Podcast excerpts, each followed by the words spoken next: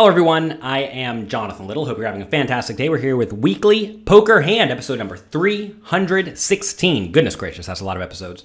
Thank you for sticking with me. Hope you're having a great day. Live poker has started back to some extent, and we're going to take a look at some hands from the Texas Card House. Okay? In this game,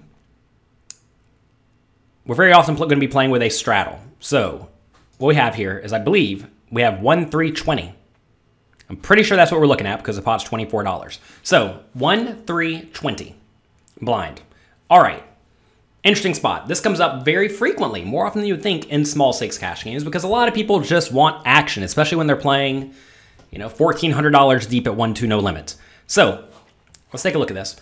It's going to fold around to queen, the queen of felt in the small blind with ace queen offsuit. This is actually a pretty tough spot because think about it, right? When you raise, these players are playing $1,500 deep or so. When you raise, the player in the straddle is going to get to call very, very frequently, right? However, a hand like ace queen definitely wants to just put money in the pot. So you're in this weird scenario where if you raise to 20 uh, to 60 or 70 or 80, you're going to get called pretty frequently, which is, you know, fine. Not exactly ideal, but fine. And there's nothing wrong with that. There's nothing wrong with just extracting value pre-flop. However, I think also just calling is quite a strong line as well, especially if you know the player in the straddle will raise very frequently, because then you can then get in a limp re-raise. You may say, is ace queen good enough to get in a limp re-raise?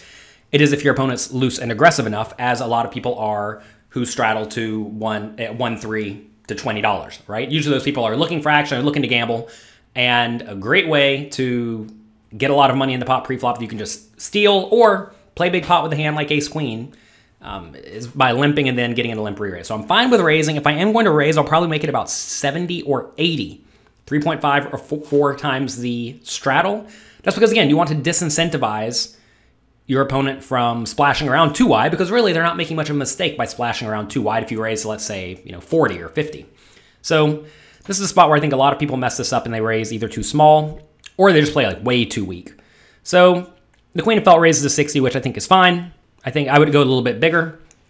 And then Big Daddy Chaz in the big blind calls with pocket fives, which is a perfectly reasonable hand, perfectly viable play. Um, he should basically never re-raise or anything like that. Some people think if you have a pair, you should be happy to re-raise and get the money in, but that is just not true. Okay, so this is an interesting scenario again because how wide is Big Daddy Chaz? Is Big Daddy Chaz calling this pre-flop raise with like any two cards? Or is he only calling with reasonable hands? And I don't know. I haven't been to this table.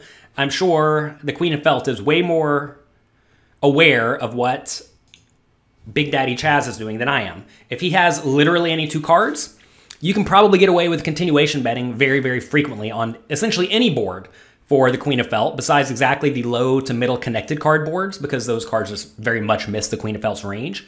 However, if Big Daddy Chaz is calling with reasonable hands, like say he's going to fold out the 5 4 offsuit to the preflop raise or the uh, 9 7 offsuit, if he's going to fold those hands to the preflop raise, now the low card boards are actually not so bad for the ace queen, and now it's the middle card boards you have to be very careful on. And in general, you're going to find that you do have to be pretty cautious on the middle card boards, especially if your range contains mostly big cards and big pairs. So the flop does come Jack, 9, 4, 2 clubs. Queen of Felt has Queen of, Ace of Spades, Queen of Diamonds. Big Daddy Chaz has 5 of clubs, 5 of spades. Okay, so this is a tough spot for Ace Queen because if you bet and get called, it's just miserably bad unless you improve. And sometimes when you improve, you're going to improve to a queen, which completes the obvious king 10 draw and the obvious 10 8 draw. Also, sometimes it's going to come a club, which is also quite bad because say it does come queen of clubs and Big Daddy Chaz all of a sudden wants to put in his $1,500 stack. Top pair's not looking so good, right? So I think this is an unfortunate spot where really you should just check and fold. If this pot checks down, it goes check, check, check, check, check, check. Ace queen actually wins a lot of the time. And that's very, very valuable, right?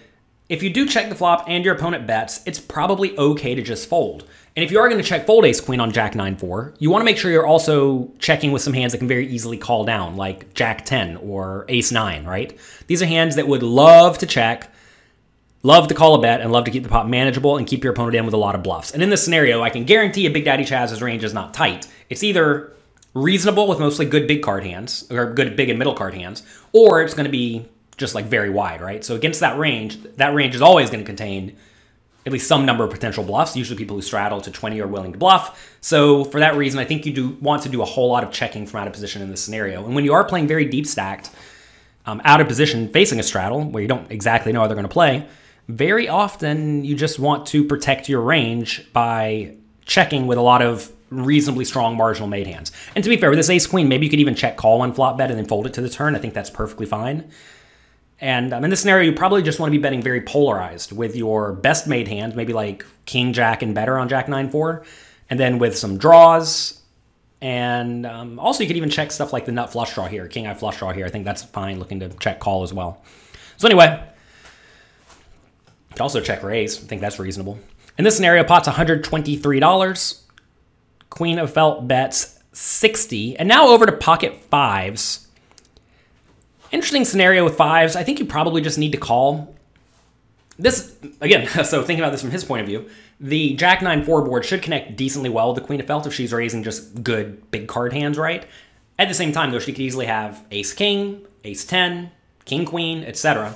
And some of those are just going to end up check folding on the turn. And uh, you, you just have the best hand a decent amount of the time. Also, every once in a while, if, if she bets the flop with like sevens and you call and the turn is some card and she checks, you can sometimes pick up the pot with a turn bet. So I think it's a pretty mandatory call getting three to one pot odds.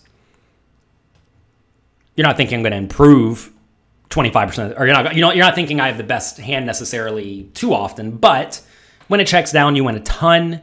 And when she checks the turn, you can sometimes even put in a bet and, and just win the pot a lot of the time and push her off equity. So turn comes a four. So Jack nine four four, Queen of Felt checks to Big Daddy Chaz. So what should you do in Big Daddy Chaz's shoes here? on Jack 9 4 4. Well, your range at this point to call the flop bet's going to be a lot of pairs and better, and then also draws. So in this spot, you probably want to be betting. Ah, it really depends on what you think about Queen of Felt's range, right? If you think she's going to be checking with a whole lot of unpaired hands, you can actually start betting very wide here for value and protection, right? Like if, well, even pocket fives. If you think your opponent, when they check the turn, has a very unprotected range, meaning it's just going to be a lot of ace high type hands or under pair type hands, you can bet in the scenario very frequently with any pair because it's probably just going to be the best hand. Um, with pocket fives, I think betting is especially reasonable. Like I'd be way more inclined to bet with pocket fives than I would with, let's say, nine eight, right? Because with pocket fives, you have to worry about any six, seven, or eight coming on the turn, as well as all the overcards. Whereas with nine eight, you only have to worry about a card higher than a nine. That said, this is a spot where I think making a small to medium bet with a very wide range is a really, really strong play, and it's going to put your opponent in a bad spot, unless their turn checking range is very well protected. What a lot of people do wrong in this scenario is they'll continuation bet the flop with 100% of their hands, then they'll check the turn with only their hands they plan on check folding. I'm not saying that's what the Queen of Felt's doing, but if she's not protecting her range here by checking with some jacks and some nines that are easily going to check call turn and check call river, then she's going to be very, very easy to push around in this scenario. So in this spot, I definitely like a small bet from Big Daddy Chaz most of the time um, pots 243. I bet something like 75. It's going to put your opponent in a bad spot. You're not trying to get necessarily like pocket 10s or 9 8 to fold, but you're just trying to get random cards with equity to fold. Now, if you think you can bet bigger, like let's say 200, and get a hand like 9 8 to fold, then clearly that's a big success. So, usually in these scenarios, the right bet size is somewhere between kind of small to very big. When you're betting very big, you're trying to get a large chunk of your opponent's range to fold. And when you're betting small, you're trying to get just the junky-ish hands to fold slash get protection. And if she does call ace queen here, it's fine. He decides to go medium. I'm not a huge fan of the medium $150 bet into 243 because when you bet 150 in this scenario, the worst hands are basically never going to call. You probably will bluff off a few better hands, like specifically eight, sevens, and sixes, but that's only 18 combinations of hands out of a whole pile of combinations your opponents have. So whenever you are making a bet, always ask, what am I trying to accomplish? And the thing is, if she, if she does call 75 in this scenario with ace queen, it's fine because she's going to check the river, you're going to check, and then you're going to win the pot a lot of the time. No problem, right? Um, also, you're going to get just like random hands that have some equity to fold, like ace eight, right? Like ace eight's a hand that you, you don't really care if it's six around. And it's, it's usually going to fold.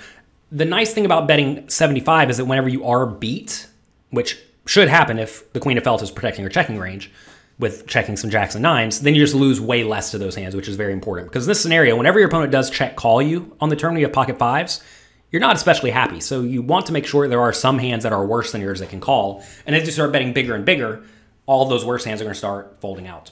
So anyway, um, Big Daddy Chaz does bet 150. The Queen of Felt easily folds. You may say, should we ever call or raise on on this turn facing this bet? Because there are a lot of draws available, right? On Jack 9 4 4. It's kind of hard to have a four, and um, to be fair, it's kind of hard for Queen of Felt to have anything great here either that we want to raise because obviously Chaz has more fours than the Queen of Felt. So interesting scenario where I think Ace Queen just can't do a whole lot here, but the secret to playing this spot, or the way you go about properly playing this spot, is to make sure your turn checking range contains some jacks and some nines that are just not folding. And that is how you beat someone who's going to be betting in, betting the turn very frequently after you check. So make sure your checking range is well protected. We actually discussed that thoroughly in the homework at pokercoaching.com. I have a training site if you did not know, pokercoaching.com. Check it out.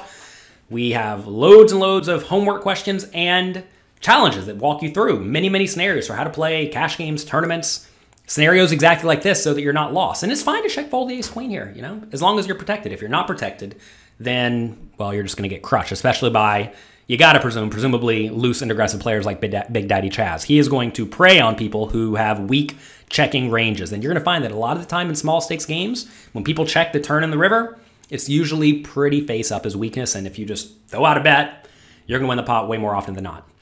Thanks for being here. Hope you enjoyed it. Click like, click subscribe. Good luck in your games. And I'll talk to you next time.